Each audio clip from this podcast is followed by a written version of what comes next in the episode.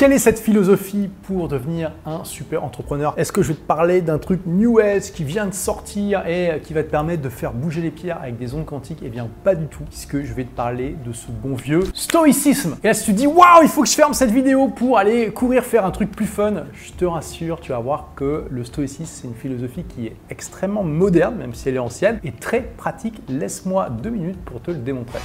Alors déjà, qu'est-ce que c'est? Bah, C'est une philosophie qui nous enseigne à être plus heureux avec des outils qui sont simples et qui t'aident à rester serein en toutes circonstances, même dans les moments les plus difficiles. Alors attention, hein, quand je dis que c'est simple, ça ne veut pas dire que c'est forcément facile comme tu vas le voir. Le stoïcisme a été notamment pratiqué par le Bill Gates de la Rome antique, j'ai nommé Sénèque, hein, qui a vécu au 1er siècle, oui, et qui était l'homme le plus riche de Rome et même de l'Empire. Et quels avantages va te donner la pratique du stoïcisme? Bah, Déjà, c'est parfait pour concilier ambition et se contenter de ce qu'on a. Tu sais qu'il y a une sorte de contradiction entre le conseil des bouddhistes qui disent qu'en gros, euh, la source principal des souffrances humaines, c'est de toujours en vouloir plus et qu'il faut savoir se contenter de ce qu'on a. Et puis l'entrepreneuriat, le développement personnel américain, qui veut que, au contraire, on s'améliore en permanence, qu'on devienne la meilleure version de nous-mêmes, bâtisse une meilleure entreprise, des meilleurs produits, des meilleurs services. Comment faire pour concilier ces deux approches? Le stoïcisme a des réponses et des outils pour ça. C'est vraiment une philosophie qui littéralement va te rendre plus heureux et tu verras de manière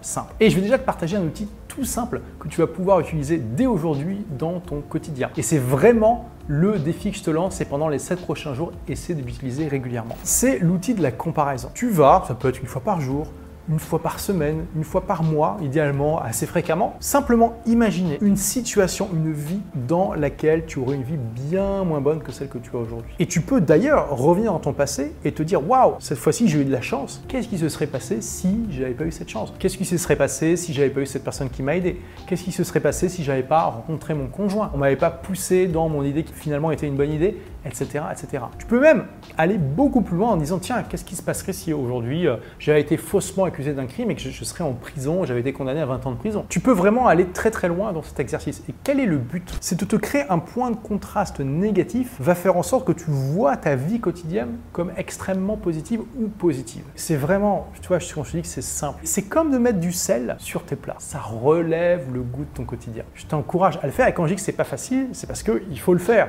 et que la plupart des gens qui ont regardé cette vidéo vont se dire waouh, super, et ne vont rien faire. Ne fais pas partie de cette majorité, fais partie de la minorité qui agit et qui va au-delà du facile pour tester les choses. Deuxième exercice que le stoïcisme te propose, c'est d'agir de temps en temps comme si tu étais plus pauvre que ce que tu es. Ça peut être une fois par trimestre, ça peut être deux fois par an, c'est comme tu veux, ça peut être une fois par mois. Tu vas passer quelques jours, tu vas passer un jour, deux jours, trois jours en vivant plus simplement. Tu vas prendre un hôtel un peu moins luxueux que ce que tu aurais pu prendre, tu vas voyager en économie plutôt qu'en business par exemple, ou prendre une compagnie qui est un peu moins bonne. Et le but c'est quoi?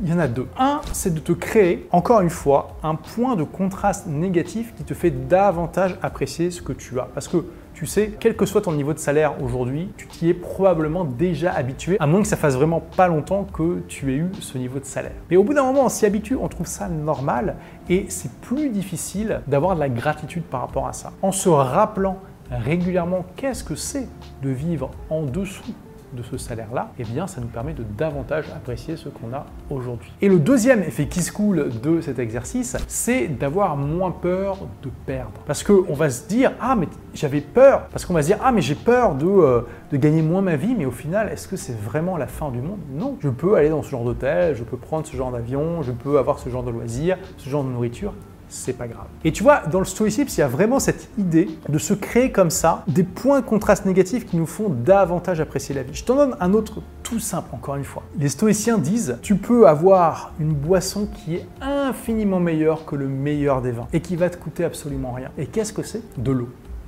Qu'est-ce qu'il veut dire par là? Il suffit que tu d'avoir vraiment soif et de boire un verre d'eau, tu vas l'apprécier infiniment plus que le meilleur des vins que tu bois comme ça sans même y penser tout en discutant avec d'autres personnes. Tu comprends un peu cette philosophie, tu te crées un point d'ancrage négatif, tu attends d'avoir soif et tu bois un verre d'eau et ça va te sembler le meilleur élixir du monde. Et ça, c'est juste un point du stoïcisme. Au final, dans sa globalité, le stoïcisme veut t'entraîner à te focaliser sur ce que tu peux contrôler. On peut contrôler nos actions, nos réactions, nos attitudes, pas les événements externes. Tu n'as pas de vin, tu as accès uniquement à de l'eau et tu peux rien faire par rapport à ça. Génial, tu peux attendre d'avoir soif et là tu vas apprécier ton eau. D'accord? Et de manière plus euh, concrète pour notre quotidien. Pour un entrepreneur web, ça veut dire quoi? Ça veut dire se concentrer sur nos efforts, notre croissance, nos réactions aux défis, plutôt que de se préoccuper des fluctuations du marché, des actions de la concurrence, des critiques, etc.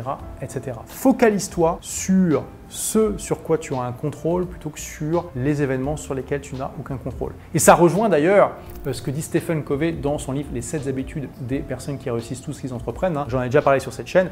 Il y a deux cercles. Il y a le cercle d'influence et le cercle de préoccupation. Le cercle de préoccupation, c'est tout ce qui te préoccupe sans que tu ne puisses rien faire pour le changer. Et le cercle d'influence, c'est ce sur quoi tu as une action directe. Pour être un bon entrepreneur et un bon être humain, tu dois faire en sorte de faire grandir le cercle d'influence et de faire en sorte que le cercle de préoccupation soit vraiment extrêmement fin. Mais la plupart des gens ont un cercle de préoccupation immense. Par exemple, ils n'arrêtent pas de regarder les news tous les jours pour savoir ce qui se passe à 10 000 km de chez eux alors qu'ils pourront jamais rien faire pour changer ça et ils ne font pas grand chose pour améliorer leur vie. Toi, tu veux faire ça un autre critère important du stoïcisme, c'est l'acceptation des changements. Il nous rappelle que le changement, c'est une partie inévitable de la vie. En tant qu'entrepreneur web, bah, tu dois souvent t'adapter à de nouvelles technologies, de nouvelles tendances du marché, des réglementations, genre le RGPD, des nouveaux comportements de clients, etc. etc. L'acceptation stoïcienne de ces réalités va t'aider à réduire le stress et favoriser ta flexibilité. Tu sais que tu as des choses sur lesquelles tu n'as pas d'influence possible et tu vas te focaliser ce sur quoi tu as de l'influence. Le stoïcisme met aussi beaucoup l'accent sur la rationalité et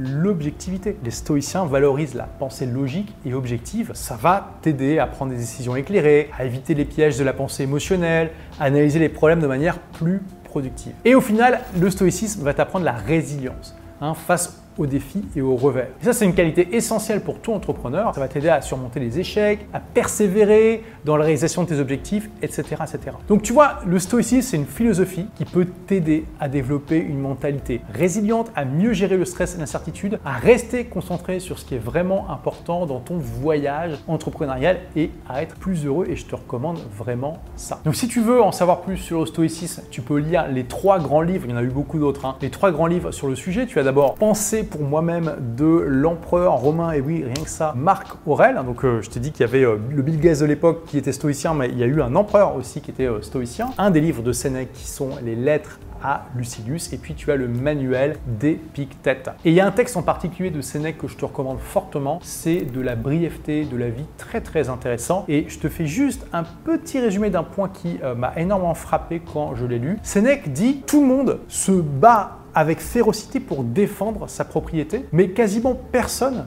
ne se bat avec la même férocité pour défendre son temps. Et il dit c'est pas logique. Notre temps c'est ce qu'on a de plus précieux, donc on devrait se battre vraiment de manière forte pour euh, eh bien défendre notre temps. Il dit voilà on voit des marchands, tu vois donc des entrepreneurs qui n'arrêtent pas de courir d'un port à l'autre pour leurs affaires, qui se laissent envahir de tas de demandes, qui vont à des réunions, qui participent à différentes organisations, différents projets, qui ont jamais le temps pour eux, qui voient leur vie défiler comme ça. Et il dit mais non on doit savoir défendre notre temps pour avoir le temps de voir la vie passer. Bon, c'est juste une des nombreuses choses qu'il partage ce petit livre que je te recommande fortement. Et toi d'ailleurs, est-ce que tu as été influencé par le stoïcisme ou par une autre philosophie? Partage en commentaire, ça sera intéressant d'avoir ton point de vue. Merci d'avoir écouté ce podcast. Si vous l'avez aimé, est-ce que je peux vous demander une petite faveur? Laissez un commentaire sur iTunes pour dire ce que vous appréciez dans le podcast tout simplement. Ça aidera d'autres rebelles intelligents comme vous à trouver le podcast et puis à être inspirés tous les jours ou presque par lui.